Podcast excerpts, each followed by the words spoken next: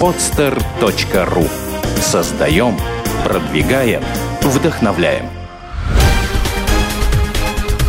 «Берись и делай» – авторская программа Андрея Шаркова.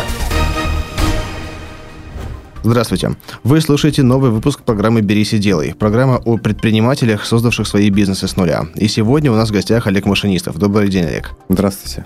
У Олега несколько бизнесов. Э, и давайте по порядку. Какой был у вас бизнес первый и почему вообще вы стали заниматься бизнесом, а не пошли э, на должность какую-то компанию? Ведь, обладая вашим образованием, вы могли бы успешно развиваться как специалист. На самом деле все произошло как-то само собой, потому что первоначально я работал на кого-то, это была компания и, ну, обычно продавцом, менеджером по продажам. Так получилось, что среди всей компании, да, по всей России, я был одним из лучших продавцов, продавал больше, чем все остальные, и в один прекрасный момент руководство компании, директор Санкт-Петербургского филиала попросил провести мне корпоративный тренинг по продажам для сотрудников, что не хотели, чтобы сотрудники продавали столько же, продавали больше, как я. Я подготовился, написал программу тренинга, посмотрел, что у меня получается хорошо, что я делаю не так, как другие, почему продажи у меня растут, в отличие от других. Провел тренинг по продажам, и продажи действительно повысились. Потом меня попросили провести еще один тренинг, и провел еще один тренинг. После этого ко мне обратилась а, другая организация, к сожалению, понимания нет откуда, они вышли на меня. Скорее всего, это была рекомендация некого руководства этой компании. Я провел еще один тренинг и еще один тренинг. И потом я понял, что блин, проводить тренинги это круто. И вот те эмоции, которые ощущи, ощутил, меня очень порадовали. Меня очень э, вдохновило, когда э, я такой парень, практически 18 лет, без опыта, без всего, провожу тренинг практически для людей, которым уже там по 30, кому-то 35 лет. Они сидят, внимательно меня слушают, называют по имени отчеству, простите, Олег Александрович, а вот как вот здесь вот лучше там подойти к клиенту? Вот. И эти ощущения были, конечно, незабываемые. И ну, я подумал, ну если э, довольны клиенты, ко мне приходят по рекомендациям, я увеличиваю продажи, и менеджеры довольны, они продают больше. Почему бы не развивать это направление? Я уволился и стал продавать собственные тренинги. Поначалу это было, конечно, в таком формате холодных звонков. Я приходил к компании, говорил, что вот я там-то работал, есть некие рекомендательные письма, давайте попробуем с вашей компанией это провести. И то есть основное направление вначале это были тренинги, тренинги по продажам корпоративные – вот. И таким образом как- как-то все самое пошло. И так, так дальше развивалось. Так э, вы преподавали сами или был какой-то штат? У вас были коллеги, э, такие же специалисты, которые успешно консультировали компании? Не-не, э, Андрей, вначале преподавал только я, это был такой практически личный бизнес без сотрудников, можно сказать, без рекламы, да, поскольку мне было там всего 18 лет, это был мой первый опыт. В дальнейшем ну, вот направление консалтинга у меня развивалось следующим образом. Я а, изучал различные э, книжки по бизнесу, очень много читал литературы, очень много полезной информации, которая на тот момент в России, да, в 2006 году, ну, никто не внедрял, никого этого не было. И я подумал, ну, нужно попробовать внедрить что-то. Внедрить, посмотреть, подходит ли, да, та литература, которую я читаю, реально ли это попробовать сконструировать российские компании, вот. И начал пробовать. У меня на тот момент был ну, с ним сейчас есть, я очень хорошо с ним общаюсь, мой родственник и мой дядя, да, у которого там, он тоже всю жизнь бизнесмен, начиная с 18 лет, у него была компания производства женской одежды, я сказал, что давайте попробуем что-то сделать, да, там автоматизировать, что-то сократить какие-то издержки, попробуем внедрить, да, то, что есть, потому что, ну, на данный момент у вас есть много направлений, над которыми можно работать, и мы внедрили ряд направлений, это реально э, повысило эффективность, производительность стала больше, вот, и, ну, я подумал, ну, что здорово, если это работает, нужно продолжать. Создал какой-то сайт, да, ну, поначалу клиенты были все-таки владельцы совсем малого бизнеса, но, тем не менее, получилось, получалось увеличивать им обороты, прибыль, ну, и вот таким образом как- как-то все дальше и пошло. Оно стало развиваться, я стал получать все больше информации и все больше внедрять, поэтому вот так вот. Олег, э, вы начали преподавать уже 18 лет да, сказали? Да, да, первый тренинг до 18 лет. Да, вот у меня, воз, у меня возникает вопрос, вот откуда у 18-летнего молодого человека э, знание бизнеса и тем более такие знания, которые дают ему право э, и компетенцию преподавать другим компаниям, повышать продажи. Э, то есть вот как я представляю, да, вот вообще вот весь рынок тренинговых консалтинговых услуг я разделяю на, на теоретиков и практиков. То есть теоретики, практики, ясно дело, люди, которые попробовали опробовали все уже вот на своей шкуре и знают, как это работает. Но смею полагать, что к 18 годам, или не знаю, или может быть я ошибаюсь, у вас уже был конкретный опыт э, применения того, о чем вы говорили. Откуда были знания? Из книжек или все-таки они были практическими? Ну, э, я еще раз повторю, что это были корпоративные тренинги по продажам, очень э, целенаправленная узкая ниша. Поскольку продавать я умел, хорошо умел продавать, и я понимал, как, как это делать. Я понял, что ну, это, в этом говорили просто цифры. Если у меня там продажи в 5 раз больше, чем у остальных, значит, я хорошо продаю. Руководство компании само провестило, попросило провести тренинг. Угу. Я провел, всем понравилось, ну, другие поняли, что нужно делать реально. То есть, да, конечно, меня там был 18 лет, практически шкет такой, который, ну, Единственное, что я мог делать, это говорить языком. Но в то же время я реально продавал. Поэтому э, это были не тренинги по бизнесу, не о развитии бизнеса, а первоначально, да, там вот со 17 периода 19 лет, это были узконаправленные тренинги по продажам. Ну, да, вот теперь, понятно. Интересно, интересно, потому что вы наверняка лучше меня знаете, есть люди, э, вот, которые, в отличие от вас, не продавали, но учат продавать и преподают, в принципе, то, что э, написано в книжках. Единственное, у них хорошо подвешен язык, они талантливые ораторы, объективно, да, но преподают это именно по, по книгам. Другой вопрос, что сначала продал сам, научил других. И мне кажется, вот такие люди, они немножко дискредитируют э, других тренеров и подрывают вообще само доверие к таким тренингам. Нет такой проблемы? Ну вот я на самом деле очень долго думал над э, этим и мне в голову разные мысли приходили. С одной стороны, э, вопрос такой, может ли там тренер футбольной команды быть хорошим тренером, если он никогда не играл в футбол? И примеры показывают, что может. Большинство тренеров успешных, да, которые тренируют футбольные клубы, они никогда не играли в футбол. А, с другой стороны, лично я считаю, что прежде чем чему-то обучать, ты должен все попробовать сам. Вот я тоже так считаю. Потому что, ну, как, как для меня, я не понимаю этого. То есть для меня всегда это удивительно, как человек там преподает бизнес, при этом если у него нет бизнеса. Ну, странно. То есть, вот но... особенно в университетах и институтах я считаю это огромной проблемой, когда преподаватели закалки 90-х и 80-х преподают что-то современное по маркетингу, по бизнесу. Да, да, у меня всегда возникает вопрос, если ты такой умный, где твои деньги? Да, да, да, это известная американская такая поговорка. Да, If да, но российское. Но российское образование, это, конечно, вообще отдельная Согласен. Э, тема для беседы. То, как они преподают, то, что они преподают и какие результаты это дает, э, в общем-то, ответ ноль. Олег, вот э, ваша история потрясающий пример того, э, что специалист, квалифицированный специалист, успешный в своей области, э, может быть, э, скажем так, сам себе предприниматель, да, сам себе продавец и работать уже не в компании, а работать на себя. Э, часто наши слушатели пишут о том, Андрей, вот как нам там найти нишу, как открыть там новый бизнес, да, и некоторым я отвечаю, для начала спрашиваю, ребята, а чем вы вот сейчас занимаетесь, на чем вы сейчас зарабатываете, успешны ли вы в этом? И если ответ «да, мы успешно», и более того, мы получаем еще удовольствие от того, что мы делаем, работая в компании на какой-то должности, у меня, соответственно, два ответа. Первый – это так продолжайте работать, если вам нравится все. Зачем вам? Вам не обязательно идти там, в предпринимательство. Да? У нас в стране очень мало специалистов квалифицированных. Развивайтесь там. Да? Либо сделайте именно из своей компетенции конкретный бизнес, продавая свою, свой опыт и свои знания э, как э, консультации. Да, вот, в принципе, то, что вы и сделали. И расскажите о переходе вот этом именно от э, сотрудника, да, даже от успешного тренера, но работающего на кого-то, э, до собственного проекта. Вот как это про- происходит? Там нанимается отдельно менеджер, именно момент ухода из той компании. Как все у вас это было технически? Потому что вот сейчас нас слушают специалисты, в том числе других областей, э, которые пока не знают, как им сделать этот шаг. Ну, э, как это было технически? Я провел, вот, говорю, что несколько тренингов, потом просто э, понял, что ну, я могу это делать сам, зачем мне работать на кого-то? Мне уже стало интересно продавать, мне стало интересно преподавать. Просто написал заявление и ушел. Да, ушел в никуда практически, там, у меня не было там колоссальных денег, ну, что-то на 18 лет я вырос один с матерью, поэтому там денег единственное, что хватало на еду. Но это меня и мотивировало. Меня мотивировало, что я понимаю, что 10 числа мне не придет зарплата на карточку.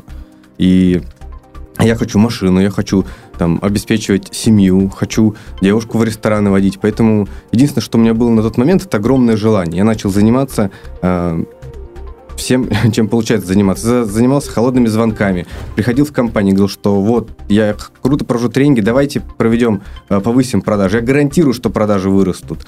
И поначалу это было так. То есть, э, конечно, там, ну, там удавалось, может быть, 2-3 тренинга в месяц продавать, и, ну, там, естественно, поскольку не было такой экспертности на тот момент, то и, и доверия, да, то есть к компании, по сути, приходил какой-то 18-летний мальчик компании, который там сидит директор, 45 лет, уже супер матерый в бизнесе, я ему говорю, что я вам увеличу продажи гарантированно. Кто-то воспринимал с улыбкой, но те результаты, которые э, получались, они ну, говорили сами за себя. И в итоге потом эти люди начали рекомендовать меня другим.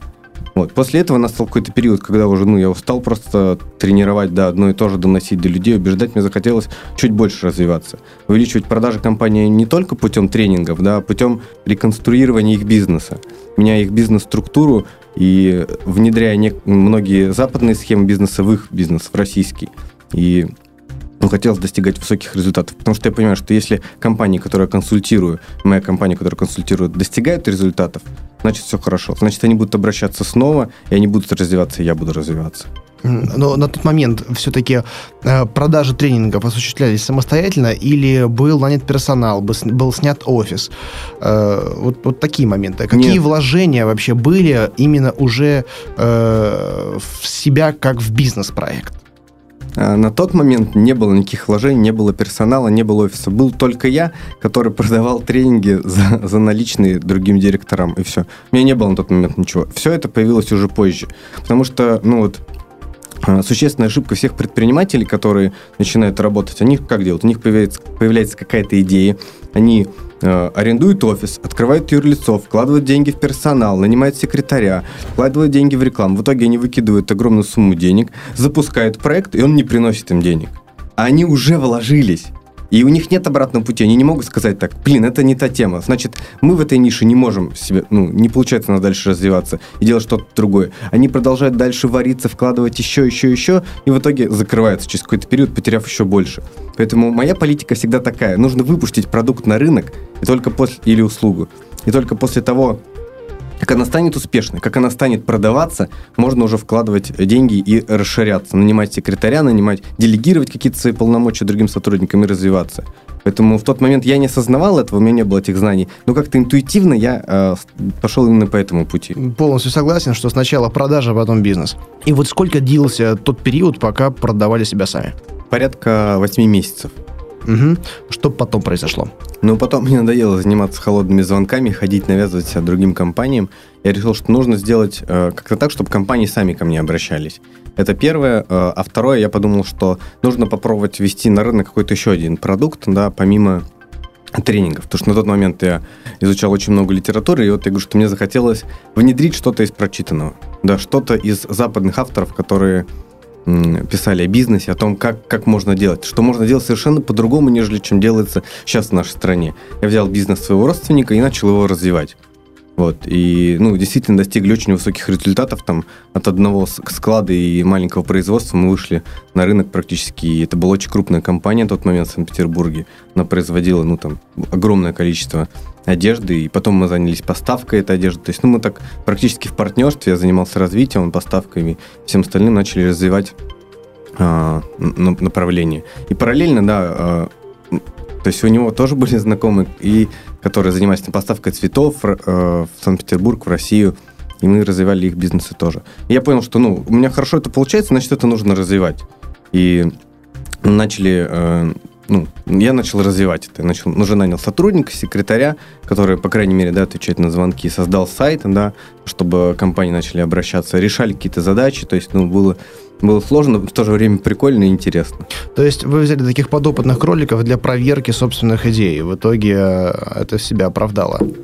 А, ну да, на, сейчас, конечно, уже такого нет. Сейчас все идеи, которые мы делаем, мы вначале проверяем, то есть сами что-то вводим, сами тестируем, и компаниям на выходе даем уже готовый продукт, тестированный, проверенный на конечных потребителях. До этого, да, по сути, это были эксперименты, потому что, ну, а что делать, без опыта никуда. Но были ошибки, да, некоторые идеи там, они не срабатывали, были провальные, но, тем не менее, всю ответственность я брал на себя, поэтому а, ну, компании, которые со мной работали, ничего не теряли, только приобретали. Вот это очень здорово, потому что я довольно часто встречаю людей, которые говорят, э, тоже, мы даем гарантии. Вот мы там придем, там интегрируем это решение, вот нашу новую разработку, да, и оно будет работать, да, либо человек, которого там нанимаю на должность, говорит, я к вам приду, и вот эта зарплата, которую я прошу, она будет оправдана. Да, я всегда говорю, а, дай тогда тест-драйв, где доказательства? Вот, вот как ты вот мне докажешь, что это все, все работает? И э, когда, допустим, мне действительно дают там телефон человека, э, который работал вот с этим кандидатом на какой-то должности, он говорит, что да, действительно, э, этот человек сделал то-то-то и достиг таких-то показателей, вообще диалог дальше возможен. Но, как правило, телефоны таких людей не дают. Или там предлагают, там издания звонят, говорят, вот дайте там, мы предлагаем вам такую-то рекламу. Я говорю, окей, хорошо, давайте сделаем следующим образом. Я размещу у вас на целую полосу рекламу, вы мне дадите ее бесплатно, как только вот у меня... Мы сделаем прозрачную систему мониторинга э, откликов от этой рекламы. И если мы достигаем каких-то показателей, я у вас покупаю э, договор на год на размещение, это большие деньги. Э, люди сливаются. И вот мне кажется, это очень правильное решение, что перед тем, как эм, продавать какую-то вот свою компетенцию, э, нужно сначала, во-первых, себе доказать ее состоятельность, да, и затем, когда уже это произойдет, продать ее другим, это дело техники потому что любое, любое предложение, оно должно быть оправдано, и те деньги, за которые, э, которые просят за это предложение, они должны быть обоснованы. И вот когда есть факты, обосновывающие эту сумму, да, и э, прогнозируемый результат, это, несомненно, выводит предложение просто на иной уровень, и конкурентов оставляет далеко позади. Согласен полностью. Хочу пролить твою мысль. Как раз недавно, буквально неделю назад, ко мне обратился журнал. А, журнал я покупаю довольно крупный э, Знаю журнал такой. по России. И обратились менеджеры этого журнала в Санкт-Петербурге. А, ну, у нас готовится некий совместный проект с ним один из вопросов, который она мне задала, говорит, вот как, как, что мне делать, Олег, вот раскрыть, у нас клиенты хотят гарантию, все хотят гарантию рекламы, что вот они спрашивают меня, если мы разместим рекламу, это принесет мне столько-то клиентов? Говорит, что, что мне делать? Я говорю, вы можете гарантировать? Он говорит, нет, я не могу. Ну, говорю, тут вариантов нет. Мой ответ такой, нужно гарантировать. Но я не могу гарантировать. Тогда не гарантируйте. Потому что я понимаю, почему она не может гарантировать. Она, может быть, и хочет, но это бизнес не ее. Это бизнес э, того человека, на которого она работает. Конечно, он не дает гарантии, потому что как это высчитать, сложно понять. И вот, вот такая вот проблема с гарантией. Может быть, они хотят, но, но не могут. Я придумал даже решение, которое я всегда озвучиваю вот таким, предло, таким предлагальщиком, да, э, от слова offer, да, английское, ну, offer, аферист, по сути, аферист это кто-то предлагает, mm-hmm. да, если дословно так совсем переводить. Ну вот, э, я говорю, ребята, я готов, вот у вас стоит полоса, э, там 60 или 100 тысяч в месяц, да, то есть год это больше миллиона. Ну, там, с учетом скидок, ну, в общем, шестизначные суммы по-любому. Я говорю, вот, э, чтобы не рисковать такими суммами, да, я готов вот вложить денег, посадить там у вас на территории или там у себя на территории, или нанять там колл-центр, э, и на телефон которого будет замкнуто это коммерческое предложение, которое у вас в издании будет, чтобы записывали все, за, все диалоги, да, и делала это третья сторона, не заинтересованная. И вот если результаты они будут хотя бы наполовину такими, как, какие, какие вы рисуете, да, окей, я ваш навсегда. Никто, никто еще не подтвердил. Более того, когда я спрашиваю, ребят, дайте мне телефоны ваших клиентов, да, я у них узнаю, работает ли реклама. Ну, если кто-то дает, то звоню и ну, размещаются знаете, так, имиджево, не функционально. А я все-таки пока... Ну, я еще не вышел на тот уровень, чтобы позволять себе имиджевую рекламу. Я люблю функциональную. Я люблю, что на вложенный рубль мне приходит 10. И на самом деле это правильно, потому что э, ну, недавно, только как раз когда общался э, с многими клиентами, которые дают имиджевую рекламу, на самом деле э, в большинстве случаев это лишь пафос. Эта реклама, она не приносит им денег. Согласен. И они вкладывают огромные деньги, и потом говорят, а клиентов-то нет. Говорю, так а что вы хотели? У вас имиджевая реклама. Вы рекламируете, э, причем ну, не совершенно неправильно, совершенно неправильно себя позиционируете. Вкладываете деньги в имидж, вы получаете имидж. А клиенты? А клиентов нужна другая реклама. Клиентам не нужен имидж, клиентам нужен самое лучшее предложение на рынке. Вот я согласен, и как раз-таки здесь сказывается дефицит профессионалов э, рекламного рынка, и зачастую есть проблема, что каждый директор считает себя лучшим рекламщиком, лучшим пиарщиком, и он прекрасно понимает лучше всех, э, в какие издания там нужно вкладываться, какие каналы использовать, да, хотя по большому счету, и вот многие издательства этим пользуются, и эта вот реклама, да, извиняюсь за, может быть, грубое сравнение, она похожа там на фалоимитатор, который доставляет только самоудовлетворение.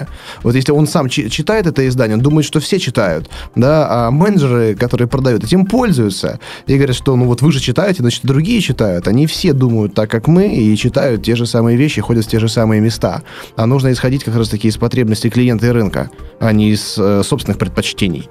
Потому что вот я знаю там компанию э, одну, да, она занимается э, оптовыми поставками фруктов и овощей. Ее хозяин ездит на Бентли да, но не факт же, что будет реклама э, фасованного лука и чеснока э, работать э, в журнале э, Luxury Lifestyle, правильно? Его клиенты другие, а вот многие начинают это путать. Ну вот, эм, Олег, и вот если говорить о каналах продвижения, о инструментах, которые привлекают клиентов, особенно на старте, да, когда вы уже начинали привлекать специалистов для продаж собственных тренинговых услуг, э, какие инструменты работают? Вот прям вот, вот топ-3 или топ-5 вот посоветуйте нашим слушателям. Ну, э, самый базовый инструмент, конечно, который всегда работает, это холодные звонки как, как бы многих не критиковали, если э, у тебя хороший менеджер по продажам, которого ты обучил грамотно общаться с людьми, и то он, он будет продавать. Вопрос в том, как выстроить то предложение, которое ты хочешь донести до клиента. Сейчас там в 95% случаев все холодные звонки, э, ну, точнее, в, в России, да, не самый эффективный инструмент, просто потому что само предложение, которое строит компания по холодным звонкам, оно неинтересное для директоров. Директора считают, что они не имеют сотрудников, считают, что вот звоните, продавайте, потому что мой продукт нужен всем. Когда начинаешь их консультировать, ты объясняешь, что ну, ну как, как ваш продукт нужен всем. Я его никогда бы не купил. Себе не купил, значит, он уже не нужен всем. Значит, давайте строить предложение так, чтобы продукт был интересен. И в этот момент звонки становятся эффективнее, когда действительно какое-то стоящее предложение, создающее, думающее не только о том, да, как бы продать, а еще о той стороне, кому человек звонит и что он хочет предложить, что он реально хочет дать другим компаниям, то это хорошо. Поэтому у меня были предложения довольно мощные, сильные, таких не было предложений, там, тренинг в продажам с гарантией никто не проводил да, то есть я брал там, по сути, процент прибыли от той части, э, от той суммы, с которой, на которой увеличивались продажи. Интересный механизм, я еще не слышал такого. Да, да. Вот, конечно, не всегда было там э, точно измерить эту цифру, но само предложение звучало так, оно частично было маркетинг, да, то есть как привлечение частично, оно работало. То есть если продажи не увеличивались, ну, это бессмысленно, конечно, был тренинг, и ну, и не брал просто денег. Либо дальше работал как-то, да, уже индивидуально с сотрудниками. То есть э, это холодные звонки. Второй инструмент, конечно, это сайт. Да, сейчас э, в эпоху 21 века все пользуются интернетом, ищут решения там. Потому что когда у тебя возникает какой-то неожиданный вопрос, первое, что ты делаешь, зачастую ты набираешь в Яндексе, э, как, задаешь в Яндексе какой-то вопрос и находишь там решение. А третий канал инструмента не менее эффективный – это партнерские программы. Да, это какие-то взаимовыгодные сотрудничества с другими организациями. Тоже очень важный вопрос, как не, не в одну э, калитку да, строить э, партнерские программы, что вот вы мне давайте, давайте, давайте, а я буду какой-то процент от прибыли вам отдавать. Это немногим интересно. Многим интересно тоже либо получать клиентов, либо чтобы для них что-то было тоже ценное. Uh-huh. Поэтому вопрос про, по партнеры это действительно очень сильный инструмент, который работает, стабильно работает. Если это взаимовыгодное сотрудничество. Если вы для них делаете больше, чем они для вас, то партнерские программы сильный инструмент. У нас сейчас очень много партнерских программ с компаниями по созданию и раскрутке сайтов с мощными компаниями, с рекламными агентствами. То есть мы им даем клиентов, да, потому что у нас разные, по сути, сферы бизнеса, но клиенты что к нам, что к ним обращаются для того, чтобы повысить продажи свои. Поэтому мы им составляем уникальные торговые предложения, например, и отдаем а, нашим партнерам на то, чтобы они уже выпускали это в, рекламу и доносили это до потребителей, этот канал. А как вот интегрировать, э, я не понял до конца, именно свое предложение в предложение партнеров?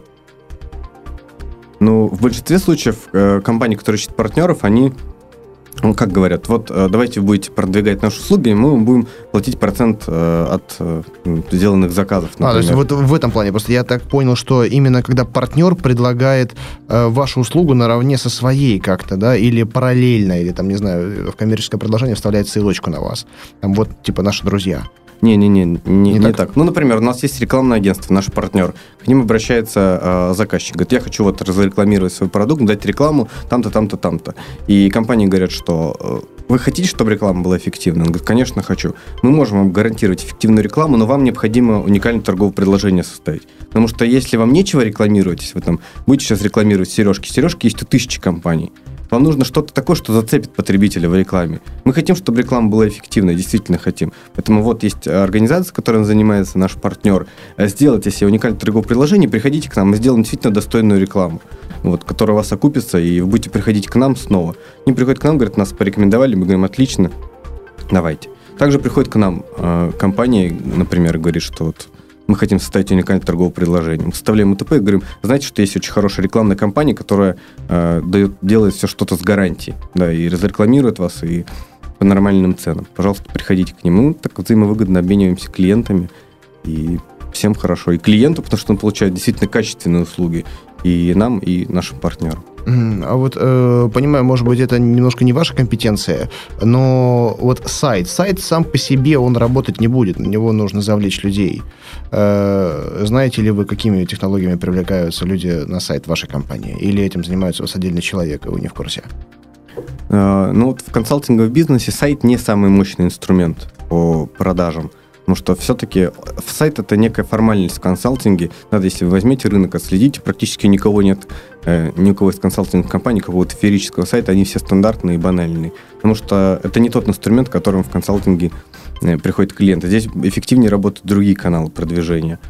Вот, поэтому э, вообще эта ниша, она довольно-таки заполнена, как мне кажется, сейчас везде. Тренинги, тренинги, тренинги, коучинги, консалтинг. Э, везде огромное количество предложений. Каково вообще работать на столь конкурентном рынке? И м, вот как правильно показать вот дифференцирование определенное свое? Да, на данный момент 100 1113 компаний в Санкт-Петербурге. 1113. 1113. И 2701 в Москве. С ума сойти. Ну, не знаю, наверняка там процентов 30 из них, которые э, вот 30 процентов этого количества возникают и через месяц исчезают, и снова новые другие возникают. То есть какой-нибудь там человек, который почитал там интересные книги, считает себя уже тренером. Или вот вообще какова структура рынка и каково на ней выживать? А, ну, мы периодически делаем анализ конкурентов, да, у меня сотрудники проводят это там, раз в месяц стабильно. Наша задача, да, мы э, пытаемся не конкурировать с другими компаниями, пытаемся дать потребителю что-то такое, чего нет ни у кого. И выйти из этой конкурентной зоны. Поэтому единственное, зачем я прошу своих сотрудников делать анализ конкурентов, это за тем, чтобы э, дать, чтобы следить, точнее, за тем, что наше предложение для конечного потребителя будет самым лучшим. Вот для чего делается анализ конкурентов в нашей компании. И другим я тоже рекомендую делать анализ конкурентов для этого. Потому что мы приходим в компанию и спрашиваем, например, делаете анализ конкурентов? Они говорят, делаем. А зачем вы делаете? Ну как зачем? Чтобы дать самый низкий ценник. Нет, анализ конкурентов, начинаешь им доказывать, что анализ конкурентов делается не для того, чтобы дать потребителю самый низкий ценник, а для того, чтобы сделать свое предложение на рынке самым лучшим по отношению к другим конкурентам. На данный момент это так. Мы там наши предложения, они там, опережают, мне кажется, на два года все консалтинговые компании Санкт-Петербурга. Если выйдет на рынок кто-то там с аналогичными предложениями, там бесплатно будет сокращать издержки или прибыль кому-то увеличивать, значит, мы еще что-то сделаем более крутое. Поэтому ну, мне кажется, половина, ну не то, что половина, но достаточно значительная часть э, участников рынка э, считает, что самая низкая цена – это самое привлекательное предложение. Вот, по-моему, не знаю, это глупо вообще, и это убивает и рынок, и индустрию, и подрывает доверие к другим тренерам, которые ориентируются на другие критерии, на другие моменты.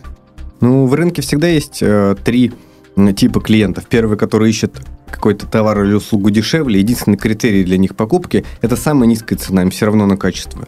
В рынке всегда есть те, которые ищут что-то оптимальное по соотношению цена и качество, на некое оптимальное соотношение между тем, что компания предлагает, за какую цену. И есть те, которые хотят самый лучший сервис на та целевая аудитория, которая готова платить, но при этом, чтобы им все сделали на высшем уровне.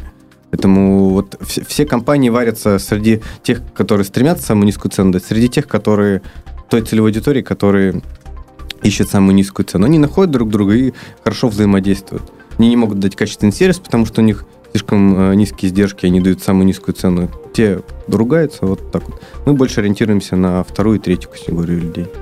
Угу. Сколько в среднем стоит тренинг вашей компании? Тренинг компании стоит, э, ну вот первоначальная цена, да, которая, которую мы первый раз знакомимся с клиентом, она от 50 до 80 тысяч рублей.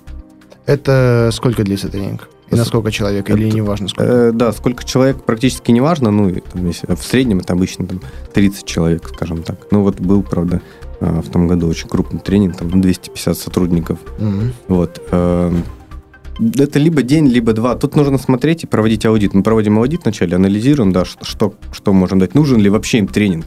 Потому что зачастую мы отказываем компаниям в проведении тренинга, потому что ну, не видим просто в этом смысла. Они хотят как-то, а это HR в основном заказывают, они хотят списать, видимо, бюджет куда-то, им деньги девать некуда, они заказывают тренинг, который им абсолютно не нужен, потому что либо там менеджеры так продают, либо у них нет какого-то предложения интересного для клиента, и это просто не повысит продажи. Угу. Грамотный подход довольно-таки честный, потому что другие бы воспользовались э, такой, э, таким HR, которому нужно списать бюджет э, с огромным удовольствием. Да, если, если мало клиентов, если бы было мало клиентов и нехватка, то, конечно, да. Может быть, поэтому другие пользуются. Их задача там срубить денег. Наша задача немножко другая, потому что, ну, репутацию можно сломать, сломать за один раз, а строить, строится на очень долго. Поэтому мы идем по тому пути, который долго и верно будет строить свою башню с высокой репутацией компании, действительно. А вот если вернуться к самому началу, какие были принципы ценообразования на тренинг и э, как вообще вот именно озвучивалась э, цена? Я знаю многие люди, которые являются компетентными профессионалами в своем деле. Э, когда они работают на должности, они ну, просто делают свою работу, их работодатель платит им зарплату, но когда они стараются делать уже первые шаги в собственном собственном бизнесе, им как-то э, неудобно оценить собственный труд. Они начинают мешкаться, и даже когда выполняют какую-то работу для знакомых, э, надеясь на то, что те сами догадаются, как их отблагодарить, э, чего в итоге не происходит, да, говорят, ой, слушай, спасибо большое, какой ты молодец, всем скажу, какой ты молодец. Они так, ну, ну, ну ладно, чего ожидать. Им неудобно сказать, так, друзья, э, я приду, вот сделаю то-то, то, это будет стоить там 50 тысяч рублей, 100 тысяч рублей, 200, да, э, они начинает э, вот как-то суетиться, как-то кукоживаться, и э, клиент потенциальный, он это уже видит.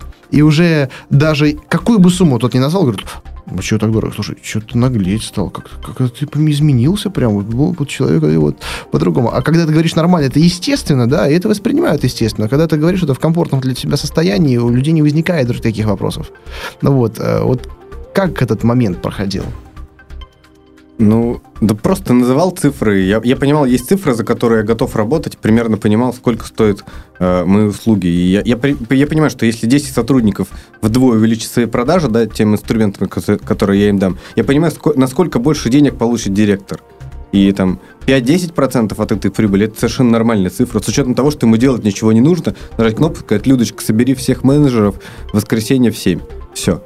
Вот единственное, что делает директор, и получает больше на там, в два раза, а иногда и в три, потому что действительно были мощные инструменты. Вот и все. Поэтому те цифры, которые называл, ну, они были совершенно адекватные. Наверняка были те, которые торговались. И вот как происходил момент торга, особенно в самом начале, когда вот еще были вот первые продажи? Ну, я старался найти индивидуальный подход к каждому. С кем-то я работал по факту после проведения тренинга, с кем-то по, по предоплате надо по каким-то критериям мы мерили. То есть, ну, если кто-то совсем э, начинал торговать... Тут задача простая, понять, человеку либо нужно, либо не нужно. Если э, твое предложение ему интересно, и он видит реально всю выгоду происходящего, он понимает, что сколько он реально получит э, прибыли да, после сотрудничества с тобой, ну, они мало кто торгует. Mm-hmm. И э, вот сейчас сколько уже работает сотрудников компании? Сейчас э, штат состоит из двух э, направления это штатные сотрудники и э, фрилансеры, да, профессиональные, потому что некоторых сотрудников очень, конечно, хочется видеть в своей компании, но э, не хочется им платить колоссальные э, зарплаты, они и так помогают фирме. Ну, такое желание всегда присутствует. Да, очень. Ну, потихоньку, конечно, их переманиваем, да, по мере там, необходимости. Просто грамотные специалисты, они, конечно, работают на себя. И то есть это такое более, скажем, теплое сотрудничество идет с моей компанией. Но вот э, штат, да, прям сотрудников порядка 10-12 человек. А на аутсорсинг вот фрилансерам что делегировано, какие компетенции? Ну, э, сейчас это в основном корпоративные тренинги по продажам. Ну, вот именно сами тренеры. Да, сам, сами тренеры. Потому что я больше, ну, редко занимаюсь, только когда есть желание какое-то, да, там, провести, либо компанию уже очень просит. В, в основном по эмоциям смотрю, если мне хочется, я проведу. А так это проводят, проводят бизнес-тренеры. Ну, высокого уровня, действительно. Угу. А каких-нибудь вообще вот звезд, мега-звезд приглашали, организовывали? А, нет. И вообще, вот как происходит момент совершенствования? Ведь наверняка э, есть определенные программы, да, и иногда они кастомизируются под клиента и становятся индивидуальными, а, но все равно одну и ту же программу или даже комплекс программ нельзя продавать бесконечно, и нужно как-то развиваться. Как это происходит? Я вот знаю, что какие-то исследования проводите, сами тоже ездите на коучинги, на тренера. Я так в списке ваших учителей видел довольно-таки известные имена. Угу. А, ну, э, как, как это происходит? Происходит, э, вначале делается аудит, да, потому что, чтобы понять, нужно пос, пос, посмотреть и выявить э, болевые точки у компании, да, какие э, проблемы у них есть, почему они не могут продавать больше, когда их конкуренты делают это. Мы проводим э, анализ, да, анализируем, изучаем информацию, смотрим, что на Западе по этому вопросу происходит, да, что там, то что, ну, все давно уже придумано, и не стоит выдумывать велосипед.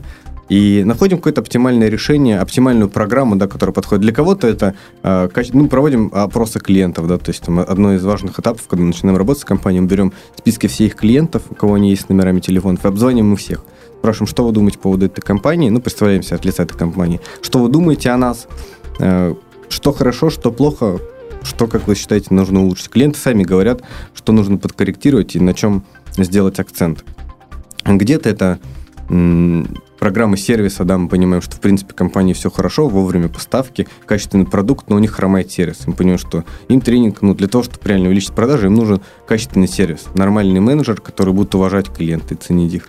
Где-то это постпродажное обслуживание не хватает, когда клиенты покупают что-то, и, и им нужна поддержка этой компании, нужно, чтобы кто-то позвонил, спросил, все ли в порядке, может быть, э, что-то еще, а это работает, не работает. И вот такие анализы, они позв... и опросы клиентов, самое что важное, позволяют понять, над чем стоит компании работать. Потому что ни мы, ни сама компания не могут э, точно сказать, что нужно конечному клиенту. Это может только он. Поэтому у нас там есть отдельные сотрудники, которые вот прям у меня обзванивают там сколько бы ни было клиентов, ну, в разумных пределах. Я согласен, это правильно, когда предложение делается исходя из э, проблемы клиента, а не из потребностей подрядчика, который предлагает свой продукт или услугу. Когда э, клиент э, слышит э, ну, такой подтекст, что вы купите, мы хотим заработать на вас, а не когда мы предлагаем вам решить вашу проблему. Да, отношение совсем другое. Олег, э, вообще многие мои знакомые и люди, с которыми я общаюсь, э, иногда задумываются о том, вот как бы не, нач... там, не организовать тоже там какое-то специализирование тренинг... тренинговое агентство. В какой стадии, вот вы считаете, находится рынок и насколько он открыт для новых игроков? Рынок всегда открыт. Я считаю, что там, в, в России весь рынок свободен, и можно выходить абсолютно с любой компанией. Неважно, консалтинговая компания, агентство недвижимости, страховой брокер. Всегда можно найти какое-то решение, которого еще нет на рынке. Либо не найти его, а взять с Запада, потому что там уже все придумано. Поэтому что тренинговая компания, что все остальные, можно выходить и делать деньги. Это, это все делается. Главное сделать что-то, чего не, не делают другие. Потому что сейчас компании выходят на рынок следующим образом. Они смотрят, что делают конкуренты, делают абсолютно то же самое, и вот списывают практически их модель и выходят на рынок. Вопрос, почему они будут продавать больше, если они то же самое делают? И таким образом образуется на 100, 200, 300 одинаковых компаний, которые, из которых клиент не может выбрать, он как-то он выбирает, ну вот, там, вот эту, какой, какой попадется, какая ближе к дому. Вот. При этом а, задача на самом деле стоит другая. Если выходить на рынок, нужно думать, а что полезного я смогу привнести в этом рынке. Что я могу сделать, чего не сделали другие, но что очень-очень нужно. В чем потребность у клиентов есть еще? Вот Под, и все. Да, поддерживаю, тем более, что в первом случае, когда делается клон очередной там компании, здесь уже начинается либо демпинг, либо те инструменты, которые ведут в никуда. Во втором случае уже можно самому диктовать новые условия, новые цены, тем более, если продукт абсолютно новый. Мне это знакомо, потому что на текущий момент э, вот три основных моих проекта, они стали э, уникальными и до сих пор такими являются для рынка вообще. Э, по двум из них конкуренции нет вообще, потому что это новая категория, новая подкатегория. Да, вот в свое время это было то же самое с компанией Шоколадка СПБ.ру, теперь шокобокс.ру, и даже вот поставка мебели я вожу из э, Азии ту мебель, которую ну, ну, никто не возит точно. Да, если предложения какие-то есть, то это те, которые увидели его у меня и продают мою, мое предложение. Я не знаю, почему они все, э, одни компании копируют другие. Наверное, связано с тем, что вот я понимаю, мысли предпринимателя, он думает, вот есть компания, она функционирует, значит, если я сделаю то же самое, я буду вот точно таким же. Они, им, наверное, виднее, раз они уже этим занимаются. На самом деле им не видней. Они как раз уже этим занимаются, и взгляд у них очень зашоренный. Они в этом бизнесе варятся и не понимают, что, что вообще происходит в отрасли. Поэтому если не смотреть на другие компании, вообще никак, не делать анализы конкурентов перед открытием бизнеса, возможно, это и поможет выстрелить, поможет выйти на рынок с чем-то новым, некую свежесть привнести. И и сделать для клиента э, наибольшую ценность. Это как слоган у Apple был одно время «Think different». Да, думай, думай иначе, думай по-другому. Да. И вот, вот те люди, которые копируют, э, мне кажется, они уже ну, не совсем предприниматели, потому что предпринимают как раз-таки они немного. Предпринимает тот, кто взял модель, усовершенствовал, либо увидел там изъяны, либо сделал лучше, да, то есть все равно это видоизмененное состояние какого-то другого бизнеса. Тогда, да, это предприниматель. А так скопировать под кальку, да, э, но вот многие, опять же, пользуются какими-то ресурсами, которые у них есть.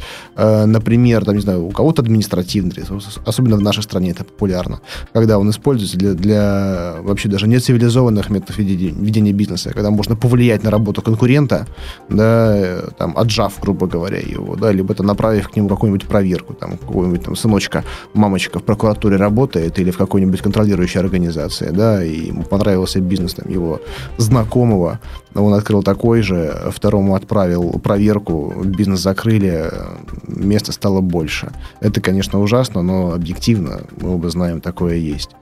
Ну вот, но ладно, мы в это не будем углубляться. Ну, я с таким я не сталкивался прям. И слава с такими страшными историями. Да. И слава богу, но вот я был свидетелем таких историй, и, конечно, сильно меняется отношение к людям э, после таких моментов. Mm-hmm. И вообще это дико ужасно, когда молодые, молодые парни, нормальные, здоровые, не инвалиды, не немощные, э, вот зная, какой ресурс у них есть, начинают думать о том, как им воспользоваться варварски. Вместо того, чтобы подумать, вот как что-то сделать такое, чтобы сами пришли. Ну, это слабые люди, они больше не, не, не могут ничего, видимо, сделать. Они да. не, не понимают, что такое здоровая конкуренция, что э, в российской там, экономике, в российском бизнесе сейчас нужна, очень нужна здоровая конкуренция. Когда да. все борются за клиента и борются не там, ценой, не какими-то административными ресурсами, а тем, тем предложением, которое у них есть для клиента. Тем более, вот, угу. Да, тем более сейчас для этого есть все возможности, и как раз-таки программа «Берись и делай», она и ориентирована на таких людей. Мы показываем все возможности вот, э, нынешнего времени. Именно э, вот кто такой э, предприниматель двухтысячных, да, вот у которого, перед которым открыты абсолютно вот э, все вот эти двери, да, э, когда можно развиваться, не имея даже там связей, капитала, вот этих вот ресурсов, э, и не работают те правила, которые были актуальны в 90-х. Хотя много людей э, пытаются эти правила продлить, распространить и дальше развивать. Мы с огромным количеством компаний встречаемся еще 90-х годов. И, ну, то есть сейчас даже уже у меня нет желания переубеждать этих людей, да, работать по-другому. Они обращаются, говорят, что сделайте нам что-то, мы говорим, что нужно сделать, и они не понимают. Они говорят, мы этого делать не будем, мы уже так 40 лет работаем. Объясняю, что все, то время закончилось. Сейчас выигрывает компания немножко по другим параметрам. Сейчас на рынок выходит э, компания, если вы хотите стать лучшим в рынке, нужно делать что-то другое. Не то, что вы делаете, то закончилось время. Все. И, то есть, но они не понимают. Ну, там, процентов 30 понимает, конечно, и полностью, потому что им нужно весь бизнес, бизнес свой переконструировать. Практически закрыть одну компанию, открыть другую. Вот, и, ну, кого-то получается убедить, да, и мы говорим, что, ну, как бы, ну, тут вариантов у вас нет. Вы либо сейчас загнете, либо начнете что-то менять. Но мы вам предлагаем что-то менять, потому что мы знаем, как это сделать. Вот и все. Да, вопрос, вопрос времени, сколько потребуется на то, чтобы они окончательно вымерли. И э, радует, конечно, когда э, вот у меня бывают такие случаи, когда я прихожу в такую компанию, да, где из 90-х, там, где сидит э, директор там, там с, с татуировками, э, ну, такой образ э, из анекдота, да, про новых русских. Ну вот, э, у него есть там, наверное, парочку специалистов, отделы, да, и вот ему объясняешь, что вот так, так, так, здесь нужно сделать там такой-то ход, э, здесь нужна вот такая система, а здесь вообще в социальные сети нужно углубиться. Он так сидит, смотрит, не понимаешь, таким взглядом, как вот рентген тебя полностью сканирует. Угу. такой, ничего не понял, что ты сказал, но за этим будущее. Ребята, делаем. Вот, вот это редкость, но такое бывает. Или даже когда-то вот мы предлагаем наш товар, да, это как, э, там, по шоколаду, оригинальный шоколад, там, mm-hmm. магазинам каким-то, директора которых, вот, э, знаете, такие такие продавщицы из булочных 90-х, такие пышные, добрые, э, вот, но не знают, что продается правильно, точнее, как правильно продавать, какой продукт вот востребован будет в ближайшее время, что вот клиент, э, там вот у них так и останется, либо вот бабушки, дедушки, которые приходят, да, либо они могут поставить там продукцию шокобоксы, и к ним придут 20, там, 25-летние и будут сметать у них все, что мы им привезем. И когда мы ставим там просто дерзкий уже по дизайну набор, они так смотрят, не понимают, боже мой, какой ужас. Но мы верим, что в этом будущем, мы вам доверяем. Вот. И все в итоге идет. Они продают прекрасно. Mm-hmm. Такие бы побольше. Да, но да, конечно, в консалтинге, ну, вот у нас тоже основной момент это доверие, конечно. Практически там, ну, какие бы гарантии мы не давали, как бы у нас не было, все это хорошо. В любом случае клиент нам э, заплатит только если доверит и только если будет доверять. Поэтому доверие действительно важный вопрос. Если продукт качественный, ну, по крайней мере, вы с чистой совестью можете об этом говорить. Тот, кто доверяет, ну, мы делаем для этого клиента все, для того, чтобы э, прибыль его увеличилась. Олег, а можно озвучить э, примерно, не обязательно точные, чтобы было понимание, да, э, оборот бизнеса вот на текущий момент. Сколько лет уже бизнесу, во-первых? Ну, э, не скажу, что все там вот эти 6 лет я прям развивал эту компанию, было очень много разных направлений. В какие-то моменты она застывала, в какие-то моменты она снова воспаряла. Но на данный момент, в принципе, если считать, да, вот тот, тот, тот момент зарождения, той идеи, когда она у меня возникла, бизнесу 6 лет. Активно, да, бизнесу, я думаю, что порядка все-таки лет трех, наверное, да, он только плавно у меня потихонечку развивается, то что параллельно много еще всего э, интересного хочется успеть за эту жизнь. Прекрасно понимаю, потому что вот тоже мой основной проект, допустим, шоколадка СПБ, первый из тех, которые вот в данный момент существуют, ему тоже 6 лет, но я могу сказать, что там первые два года это были такие притирки, пристрелки, э, а один год я просто пробуксовал потому что неправильно развивался, там не делегировал то, что нужно, да, и по большому счету из шести лет э, бизнесу, как именно в правильном понимании бизнеса, да, а не э, стартапа, то, что хорошо вот этот термин ввели, да, наверное, пару лет он был у меня на уровне стартапа, а потом стал уже реально работающим бизнесом. Mm-hmm. Вот, это, это разделяется. Вот, и э, оборот какой? А, на данный момент оборот э, у компании, ну, порядка 3 миллионов рублей в месяц.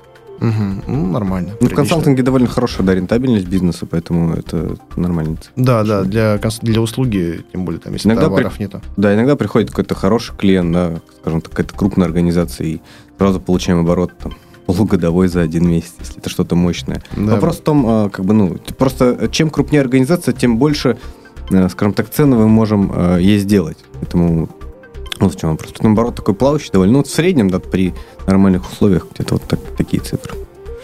Прекрасно. Э, Олег, наша передача потихонечку подходит к концу, и хочется сделать э, резюме вот на основе своего опыта. Э, что можете посоветовать э, начинающим предпринимателям, либо те, которые э, делают сейчас первые шаги или еще не сделали, э, и что-то им мешает? Э, вот что мешало в свое время вам, через что вы переступили, и в итоге пошли по тому пути, по которому идете сейчас? Ну, я переступил через э, некую стабильность в жизни. Мне кажется, большинство людей, по крайней мере, с теми, с кем я общаюсь, спрашиваю, ну зачем вы работаете на кого-то, когда вот целый мир для вас открыт? Они говорят, что вот мы хотим стабильности, там, э, и, и всего прочего. На самом деле, конечно, стабильности никакой в бизнесе нет.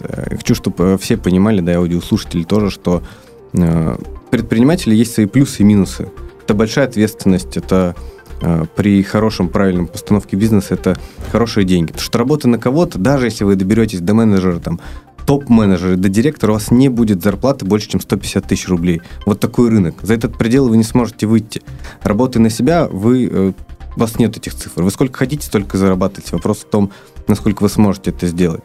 Поэтому перейдите за вот этот, за момент стабильности, окунитесь во что-то неизвестное, начните продавать, продавать э, хоть что-нибудь, и у вас все э, все пойдет само, потому что вот, ну, я общаюсь, там, мое окружение потихоньку начинает из людей, которые работают на кого-то, превращаться в бизнесменов, так или иначе, потому что, ну, они что-то начинают делать, и не обязательно там сразу вкладывать огромные деньги или иметь стартовый капитал там 300-500 тысяч рублей. Нужно просто начать что-то, найти хоть что-то, что интересно, и попробовать это продать. Потому что ни один бизнес без продажи строиться не будет. Не нужно подготовительные работы, там, по три месяца делать супер крутой сайт для того, чтобы вводить какой-то продукт. Потому что не факт, что вы этот продукт, именно вы, сможете продвигать. Нужно, нужно просто начать. Просто пробовать и все. Даже если вы работаете сейчас на кого-то, а, возьмите какой-то продукт, там, создайте хоть группу ВКонтакте элементарно и разместите там цены. Посмотрите, если это пойдет, начинайте развивать. Вы, вы, сами, сам момент сам по себе настанет, когда вы поймете, что все, я не хочу работать на кого-то, я буду работать на себя. Потому что это здорово. И вы не зависите ни от кого, у вас нет начальников, руководителей, вам не нужно отпрашиваться в отпуск. Я вчера пришел домой, очень замерз, пришлось очень много времени провести на улице. Я позвонил, забронировал путевки на, там, на 4 дня в Таиланд, и все, я улечу через 3 дня отдыхать в теплые страны. Мне не нужно кому-то подходить и просить отпуск, либо там брать какой-то левый больничный для того, чтобы это было. Я сам по себе. И да, это ответственность перед собой, перед сотрудниками, перед семьей. Но эта ответственность заставляет и мотивирует работать и зарабатывать. Все правильно. Абсолютно верно, что нету потолка, но и пола тоже нет, это нужно помнить. И э, поддержу слова Олега в том, что ваше развитие начинается там, где заканчивается зона вашего комфорта. Поэтому надо быть к этому готовым и не бояться попробовать вот выйти из этого состояния, когда вот все ровненько, все стабильно, все комфортно. Только тогда. По другому пути нет. Другого пути нет. Это, это иллюзия, заблуждение. Но чтобы иметь то, что вы никогда не имели, делайте то, что вы никогда не делали. Да. Жизнь одна, и ну, вопрос в том, как вы проживете. Если вот эта стабильность, и вы думаете, что наступит какой-то момент в жизни, когда вот все, вот мне наступит 31 год, будет там 12 февраля, я стану бизнесменом, такого момента не будет никогда. Жизнь пройдет, и все, и вы останетесь у разбитого корыта получать пенсию. Либо вы рискнете, да, и начнете действовать, и взорвете эту жизнь. И тогда Просто эмоции будут крутые. То есть, я не знаю, может быть, они, конечно, кому-то не нужны, кому-то комфортно, хорошо, он готов всю жизнь так прожить, я так не готов. Мне нужны эмоции, драйв, я понимаю, что там, для меня жизнь конечна. Я не знаю, есть что-то там или нет после жизни что-то. Потом понимаю, что, ну, я, по сути, ничем не рискую. Я не делаю ничего криминального, вот, плачу все налоги, нечем рисковать, нечего бояться, поэтому я действую. И всем очень тоже рекомендую. Принимать решения, брать за них ответственность и, и рисковать. Поэтому, друзья, берите и делайте. С нами в студии был Олег Машинистов. Меня зовут Андрей Шарков. Спасибо, Олег, за программу. Вопросы Олегу вы сможете задать в комментариях к, нашему, к этому выпуску. Спасибо большое. До свидания. Удачи вам и до встречи.